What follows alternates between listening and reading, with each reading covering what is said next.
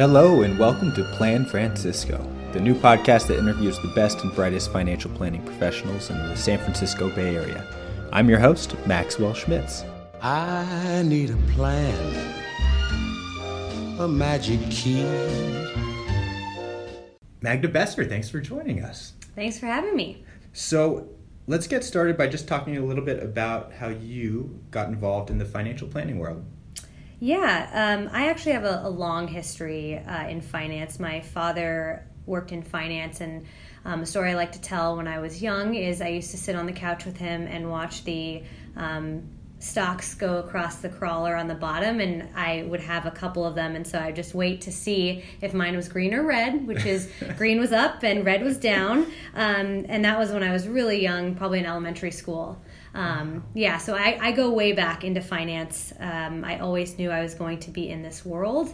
It just so happened that it kept going. In college, I was in the Finance and Investment Club, which was, a little nerdy, but was right up my alley. So I really enjoyed it. And then I started my career right after school, joining a wealth management company, and very quickly moved from operations into advisory, and found that I really, really like talking to people about finance because I understand it very well and like to break it down in a way that an individual could really know what they're doing and talking about. And so I ended up ultimately transitioning into a fintech company after I was a proper advisor, and finally decided, after years of very close friends and family asking me what to do with their money, that I should really spend some time educating the world on finance to make people smarter. Nice. So I just want to make sure I got this straight. You're one of the few people who actually entered this business purposefully?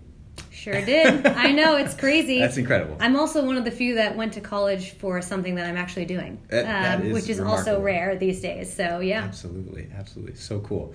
So why don't you tell us a little bit more about that current day stuff? So what are you doing with Wealth in Hand? How did it come to fruition? So Wealth in Hand started when I was actually at my first company. I found that folks I was sitting next to in the finance industry were telling me that they were contributing $20 a month to their 401k, which is I hear your gasp. It's very low. It makes me very uncomfortable. It makes me start sweating sometimes when people tell me they're not contributing to their 401k. And these were folks that were smart, know a lot about finance, and they were either contributing almost nothing or contributing a lot but not investing the money that's being contributed to their 401k, so it was sitting in cash. So I thought, why are people that are smart, that work in a finance company, not getting this education somewhere? So I dug around and found that our 401k provider at the time was coming to do a free talk. I think it was Fidelity was our custodian. Custodian's where the 401k assets are held. And so I went to it, and there were 5 people in the class, 2 of which were falling asleep, one avidly taking notes, but I'm not clear that he knew what he was taking notes on. The gentleman that was there, I think, was over 70. The presentation was from what felt like before PowerPoint even existed. And it was bad. It was really bad. And I thought, this must be why so many of my friends outside of the finance industry are coming to me with the question of, hey, I just got this 401k packet. Can you tell me what to do with it? And with millennials changing jobs every year to 2 years, they get a new packet every year or 2 years, and they still don't know what to do with it. And so the problem gets progressively worse each time, because then they have to actually set up something that they might not do. So I thought, there's got to be a problem here in this education realm, where I know people want the help because my friends are asking me because they trust me, but the companies are just not providing either anything of financial education, excuse me, or they are not providing quality, which is what I had at my company. It was there, but wasn't good, and so folks wouldn't attend. So I thought, I love teaching. I was a trainer for a bit for advisors when I was at my wealth management company, where I would train all the new advisors that would come onto the teams and teach them how to talk to clients. Mm-hmm. And I love finance. I call myself a finance nerd. And so those two things together make me very happy, and I happen to be very good at it. So I thought, nothing better than to try and go educate as many people as I can about finance and get them all jazzed about it and show them some really interesting ways to change their finances in a way that's relatable, because as you can tell, I'm not a 70-year-old man. And so I have generally a more charismatic way and approachable way to talk about finance. Fair enough. And so when you're talking about training advisors versus the general public, are there any certain trends or discrepancies that you see between those two conversations? Are they a different conversation, or do you feel like a lot of that bleeds over too? Yeah, that's a good question. So it kind of depends on how experienced the advisors are. Okay. So a lot of times when advisors are just starting out, I know this may scare folks, but you know, everyone has to start somewhere. It's same true with a doctor, right? As soon as they graduate from medical school and finish their residency, they might be in that operating room with you. And so scary. It is scary. I know. My sister's a doctor, so I remember them asking me that question once, and I said, okay, I trust that you guys know what you're doing. Right. So a lot of times when I was training the advisors, a lot of them were very new. And so to them, they may have come out of college with some sort of finance background, but the practical knowledge that you learn on the job is very different than what you learn in school, which is the case for most professions. And so the conversations with them were quite similar to what I talked to individuals about, except it was teaching them more about the behavioral side of things, right? So when you're talking to an advisor, you want them to understand empathy.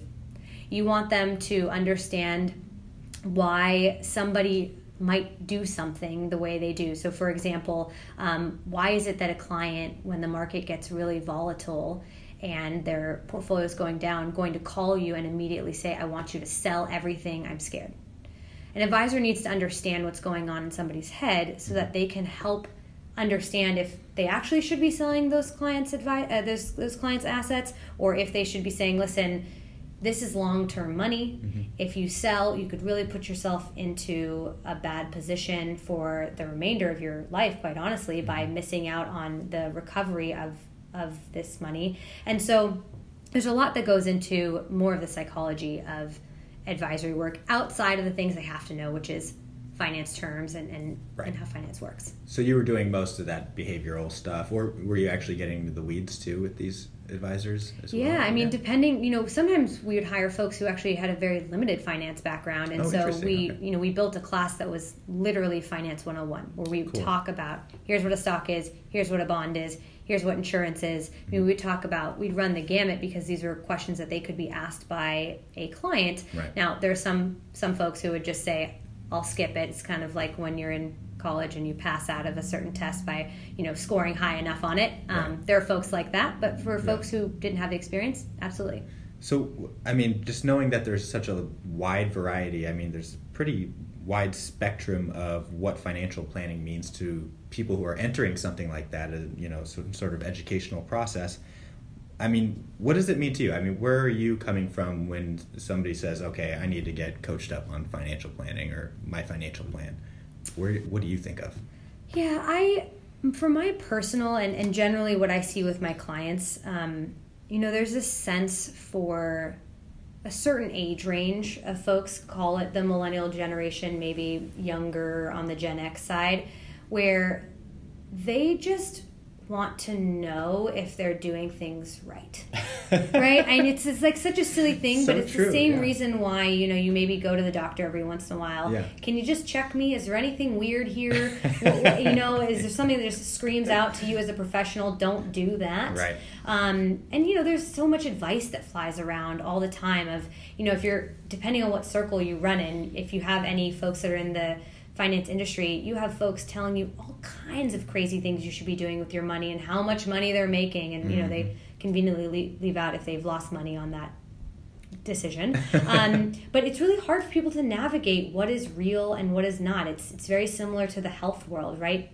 Nutrition. Are you supposed to drink coffee or you're not supposed to drink coffee? You're allowed to have wine, not have wine, right? It changes. And that's true in the finance industry. So financial planning to me is really about finding a way to make sure that you're doing okay. And that is not having any gaping holes in how you're trying to progress over your future, and making sure that you're not taking on maybe too much risk if that's not something that you're comfortable with. And what that really means is it changes over time, but depending on where you are in life, there are certain things you should focus on, right? So, for example, if you buy a house and have a child, you should really start to look into life insurance, something that is not important if you don't have a home or a child, because it's just not something that you need to have for a successful future for your children and to pay for your bills. But who wants to do that? Yeah, right, I know, of course. So what I like to do is folks come to me and say, I need you to look at this and tell me if I'm doing okay. Mm-hmm. And we really go over important things like, do you have an emergency fund? Right. This is a basic entry-level thing that a lot of folks don't have. Emergency fund is just a certain amount of cash that you need to have on hand for yourself in case you lose your job or things go sour. And so we look at a couple different buckets: debt management, mm-hmm. your investments, retirement planning, mm-hmm. if you have children, college savings, etc. And we look at different buckets depending on where you are in life and maybe what your goals may be, which the client will tell to me. And that's really looking at your financial future. Right. So it's so tailored. I mean, I heard a lot about obviously the goals and then also some risk management as well. Is there any particular strategy that you use to help somebody understand what their risk tolerance is? I like to tell stories about what different levels of risk will do to you financially over time. Mm-hmm. Just because I've had a lot of experience working with people who are at the end of their investing career, because I was working at my first company with average age of 65. Okay. And so I would see what that longevity can do to you from an investment perspective, and also what ultimately if you have a retirement set up for you, how well it can go. So what I think about when it comes to risk tolerance is, if you take on too much risk and you can't handle that risk, mm-hmm. you are more likely to make bad decisions down the road. So what I always tell folks is, you are better off being more conservative so that you can weather the storms, mm-hmm. than trying to just go as far on the risk spectrum as you can just so you can try and make as much money to as maximize, you can. Right. And the way to do that is, you can give analogies. I tell people, if you were investing and you found out tomorrow that your money got cut in half, mm-hmm. what would you do? Would you call me? Would you go over my head and just sell everything that you have? Would you not be able to sleep at night? What do you think would happen? And some folks, these are some of my favorite clients, say, Magda, I never check my investments, so I wouldn't know. I say, wonderful. Yeah. You can handle more risk because you're not paying attention. The day you start paying attention, that may be different. Yeah. Other folks say, Magda, that makes me very uncomfortable.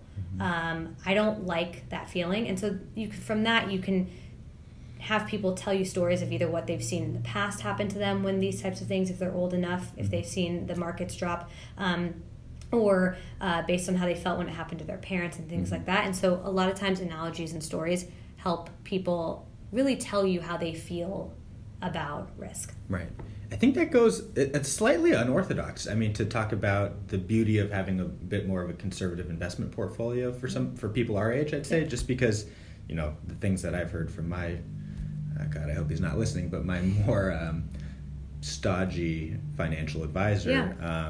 Which is, you're going to have plenty of time to make up any sort of losses that we're going to get in the future. But I don't like that. Like, mm-hmm. I'm very conservative when it comes to my investment portfolio. I would happily take a 4% return and be just cheery as long term. But the thing is, we grew up in that environment yep. where we saw it all come crashing down. That's with right. a limited knowledge, I have to confess, right. but yep. I'm sure you were probably a little bit more in the know at that time, seeing yep. as you were in the investment club.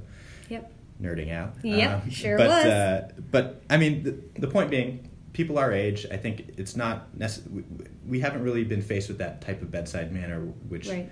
interprets our angst about a volatile market and growing up with that volatility, and that, especially through, the employment process that mm-hmm. ensued following something like right. that. So, and it's still, I gotta say, it's refreshing. It's still important. I don't want you as an advisor have an obligation to find their true risk tolerance, right? And so that doesn't mean if you come into my office at 25 or 30 and say, I want a conservative portfolio, I'm okay with 4%, I say, sounds good, here's where you sign. Right? Because you should know, listen, here's what you're trading off, right? Totally. You could miss out on a college education's worth of money by making that decision. Right. But at the same time, you could also, if you go into the overly aggressive strategy, right, you could end up losing that same dollar amount because you make too many bad decisions along the way. Sure. And so you really want to make sure that you're using that combination of education to make sure you get to what they're really comfortable with. But yeah, I mean, if you can handle and still achieve your goals with a 4% return, there's no reason you have to hit it all the way out of the ballpark if your goals are modest enough that the 4% return will get you what you're going for. For sure. Yeah. And that was a little bit of an exaggeration on the 4%. Still, I think I require a little bit I'm more sure you do. In the industry, we always do. But there are folks out there who say inflation, that 4% is okay. That's right. Man, you're right. Yeah. All right. So what are some of the more important subjects that you like to cover around retirement planning, in addition to risk tolerance and goal management? Are there any, I don't know, particular strategies, investment strategies, or vehicles that you like to explore or kind of illuminate in the beginning of the process? Yeah, so I do teach a class on 401ks, mm-hmm, which is usually the main one for folks that are employed. Yep. Not everyone has that option. So something that's not heavily addressed in the industry, at least on the education side, is what a Roth 401k is. Mm-hmm. So a lot of folks will go, and most people are investing in their 401k. It's the first one that HR will talk about it and recommend, but I do like to talk about the differences between traditional and Roth, and that your employer actually a lot of times have that option. So a lot of people have heard of maybe a Roth IRA, individual retirement account IRA, versus a traditional, but the value in knowing whether or not you have one at your employer is that the contribution limits are a lot higher. Gotcha. So this year the traditional 401k or the Roth 401k have a $19,000 contribution limit, and you can do that across the two of them. So $19,000 total between the traditional and the Roth. Gotcha. If you're doing just the IRAs, whether it be traditional or Roth, that's only $6,000 this year. And so ideally, if you find out that you have one at your employer, it's really valuable for some people to contribute to a Roth. Mm-hmm. And also a Roth IRA has a lot more limitations on your income. So if you make too much money, you can't contribute to a Roth IRA, but you still could contribute to the Roth 401k. Right, and the basic principle behind the Roth being that it's tax-free at time of withdrawal, right? That's exactly right, and taxed on the way in, as opposed to the 401k that's taxed on the way out. Perfect. Yeah, that's a good one that most folks don't cover, that I usually like to touch on to see, depending on what's going on in your life, you may want to consider contributing to it. For sure. Are there any other common, well, maybe not mistakes is the right word in context of the last question or the last discussion, but do you see any mistakes that people are commonly making out there? The biggest mistakes when it comes to retirement planning is not doing it, which is crazy, but not taking advantage of your 401k, because remember, at work, a lot of them have matching. So it's literally free money in your pocket, and the only way to get the matching is to participate.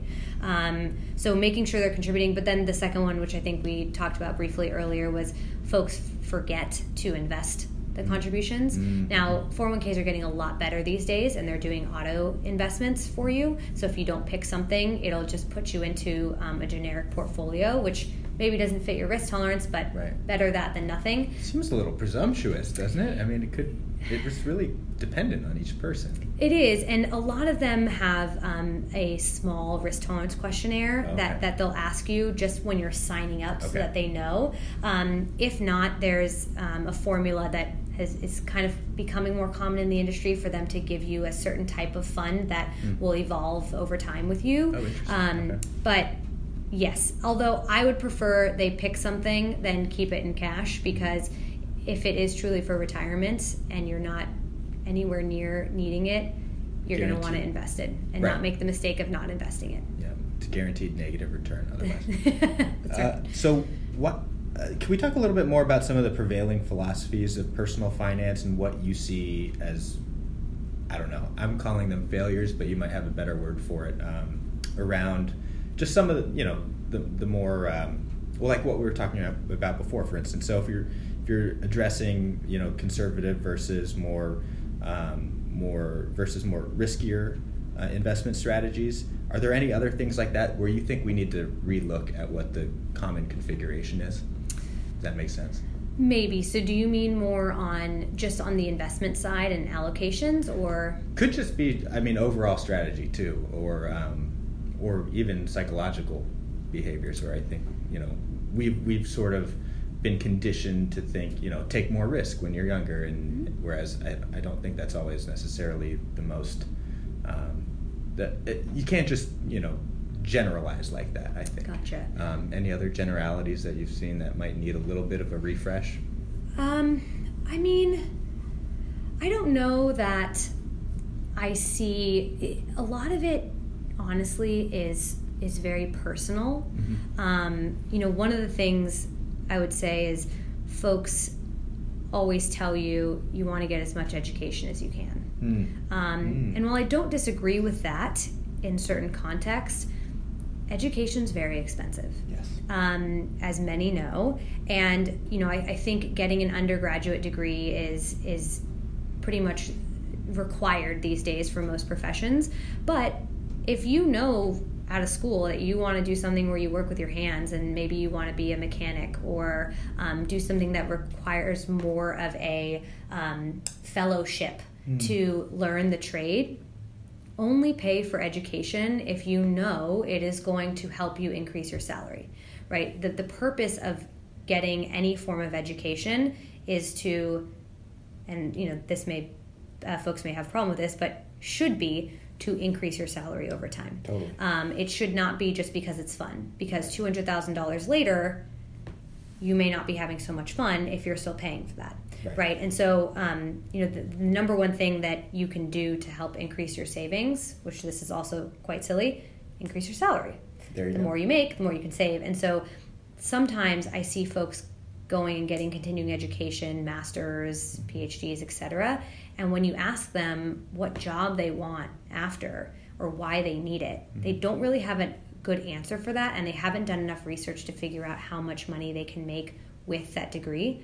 And I think there should be folks, whether it be advisors or friends and family, should really poke and prod a bit more before you jump into a, you know, $50,000 to $150,000 continuing education loan for yourself. And I mean, even today, I mean, especially with the democratization of education and, you know, information literally available in any capacity, I tend to agree, but I think it's still sort of an unpopular opinion. Yeah, of course. For some reason. So, I mean, when it comes to financial education, for instance, I feel like the content you're putting out is remarkable. So what sort of classes or courses do you think are going to be most impactful for people if they're just trying to get into financial education?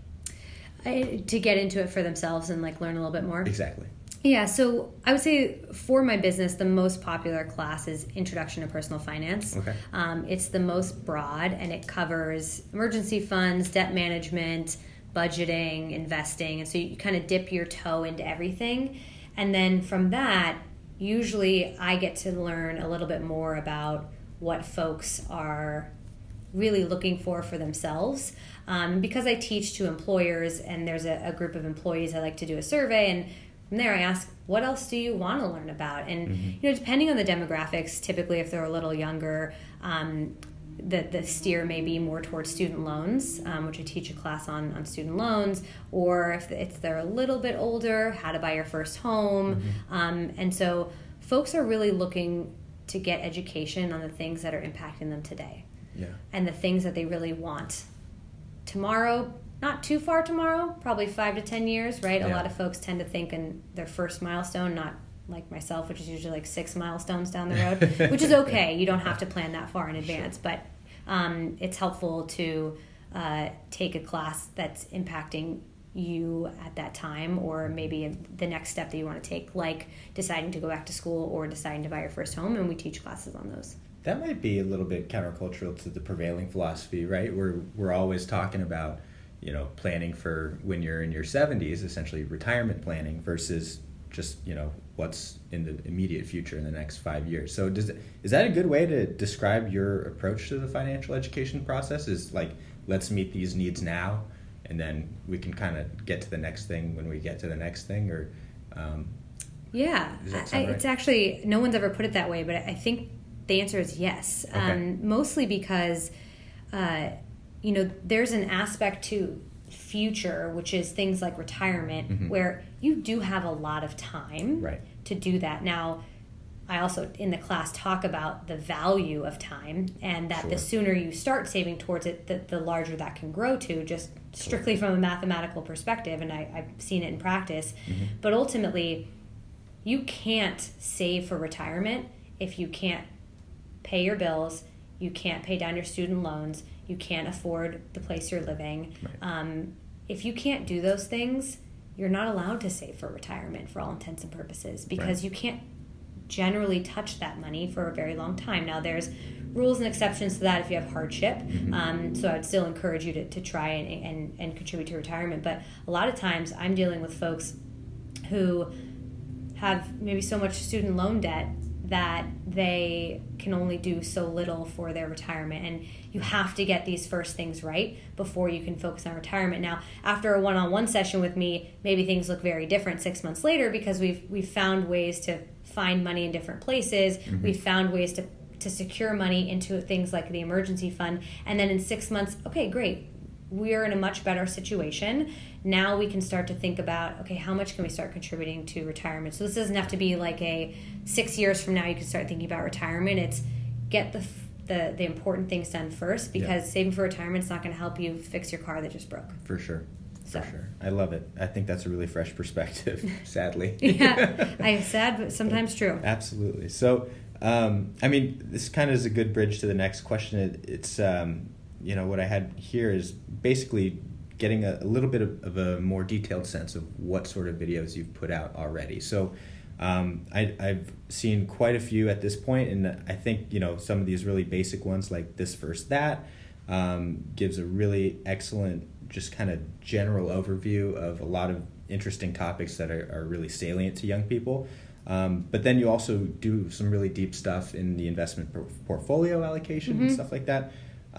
It's pretty clear where you think people need to start, but what level of detail is really appropriate for somebody who just kind of wants to get the basics down?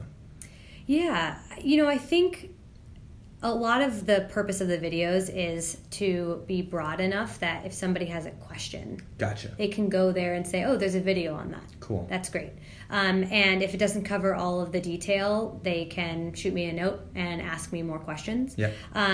But my goal, a lot of where the videos come from is people ask me in real time. Like I remember the FSA versus HSA. I had somebody literally say, what is the difference between those? One of my clients, and I explained it to them. I thought, this must be a question that comes up all the time. Right. So I put it into a video, and I just happen to learn better personally watching videos than sure. I do reading, which is why you'll notice I have so many more videos than I do blogs. And I know that's not right for everybody. Right. I know there are many more people who prefer reading, and so I try and mix it up. But having visuals and having somebody speak, that way they can tell a story, to me works better. Mm-hmm.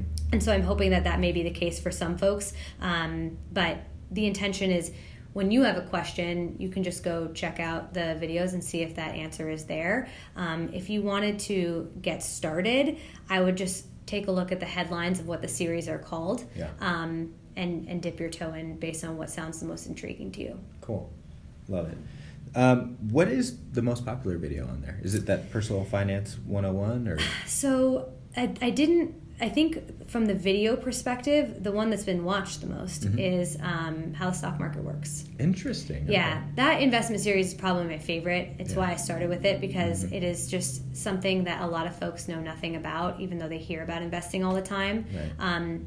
But it's really fun for me to truly explain how the stock market is working, and when you buy a stock, what does that even mean? Yeah. Just so basic and intuitive for me, but for some folks, they hear, oh, I'm buying Apple, I'm buying Google, but they really don't really know what that means, which is crazy for finance folks to think that. So that was a really fun series for me to make. It was my first one, so it was probably the least, probably the worst quality of all of them, but it was such a blast to talk about. I had so much more I could have said, but tried to keep it as short as possible. Cool. So those ones have been the most popular. Fun.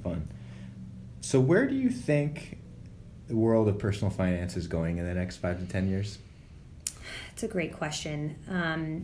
I do think for the younger population, so call it the millennials, I think they are going to continue to look for an advisor that maybe isn't charging based on how much money they have with them, and charging on the what we call basis points. So it's a percentage fee, usually per month, or sometimes every quarter or year, where they charge on the fees of that, because I think we're getting more and more used to paying as we need things. That said, it's not the best advisory model. Right. It's really hard for advisors to do that, because there are things inherent, especially if you're managing somebody's money, which is not what I'm doing. I'm giving advice and talking to folks and setting them up with the right tools, but I am not picking the stocks in their portfolio and monitoring it on a regular basis. But it is hard for advisors to do an on-demand fee for things if they're going to be managing the portfolio on a regular basis. But at the same time, I genuinely think that this on-demand fee is an age range problem, not a permanent decision by this group. Because I do think as millennials get older and a new generation comes in, millennials are going to want more attention.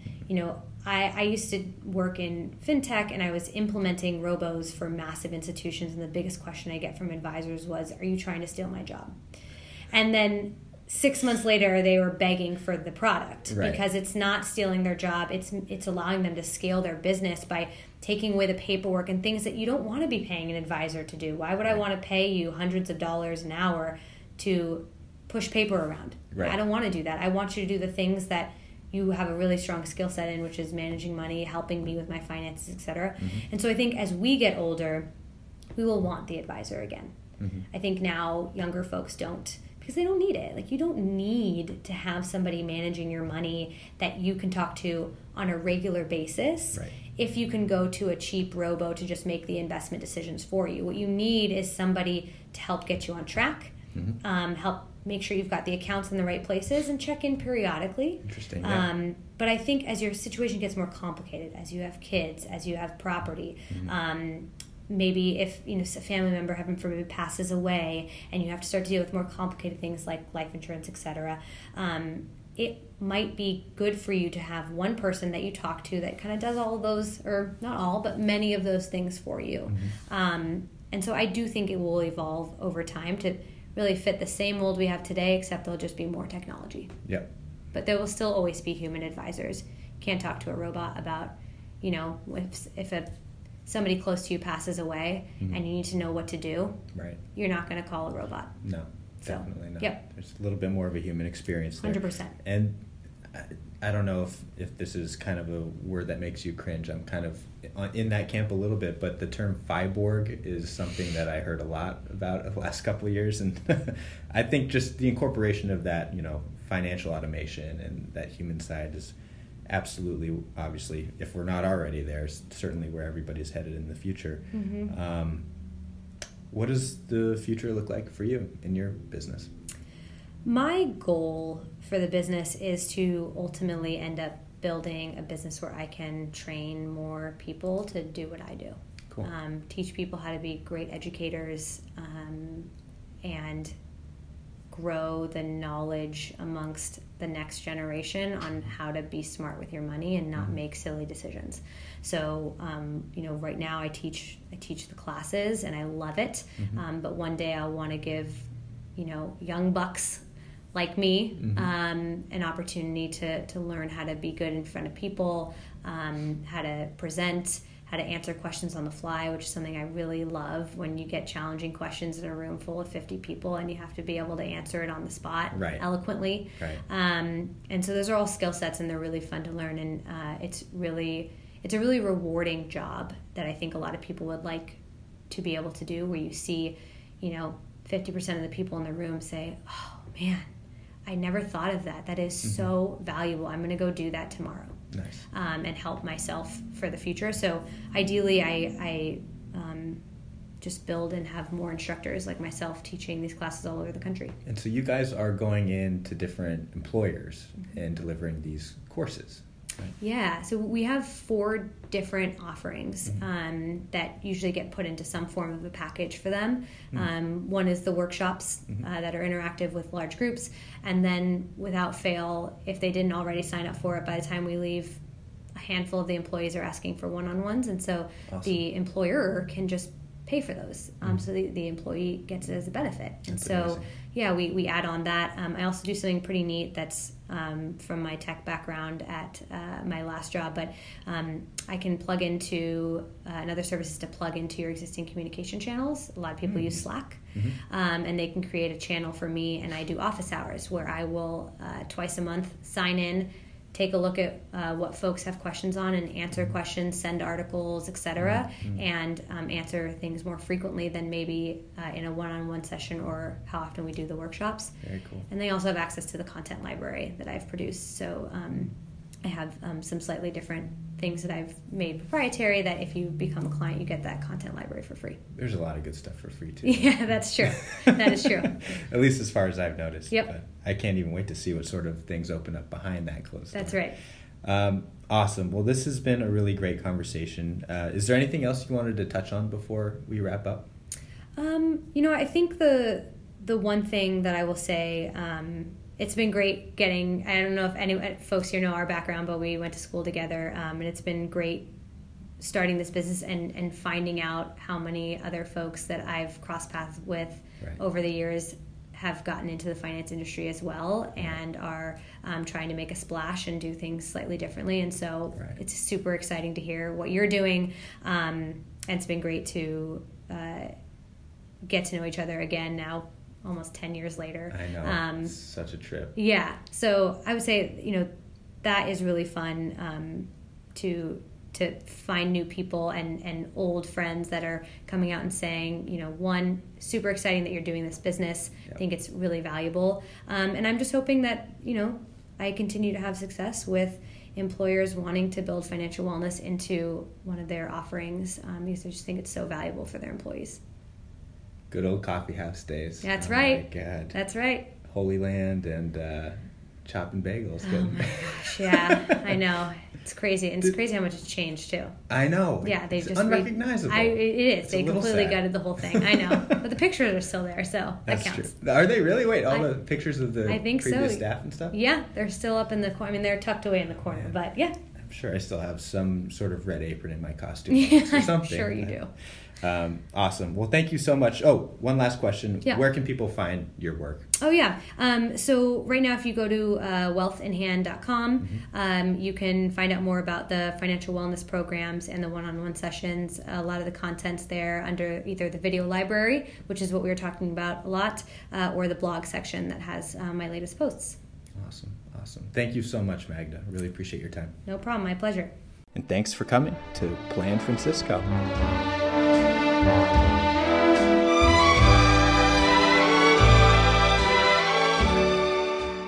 Thanks for tuning in. I hope you've enjoyed. Please be sure to subscribe and visit us again soon here at Plan Francisco.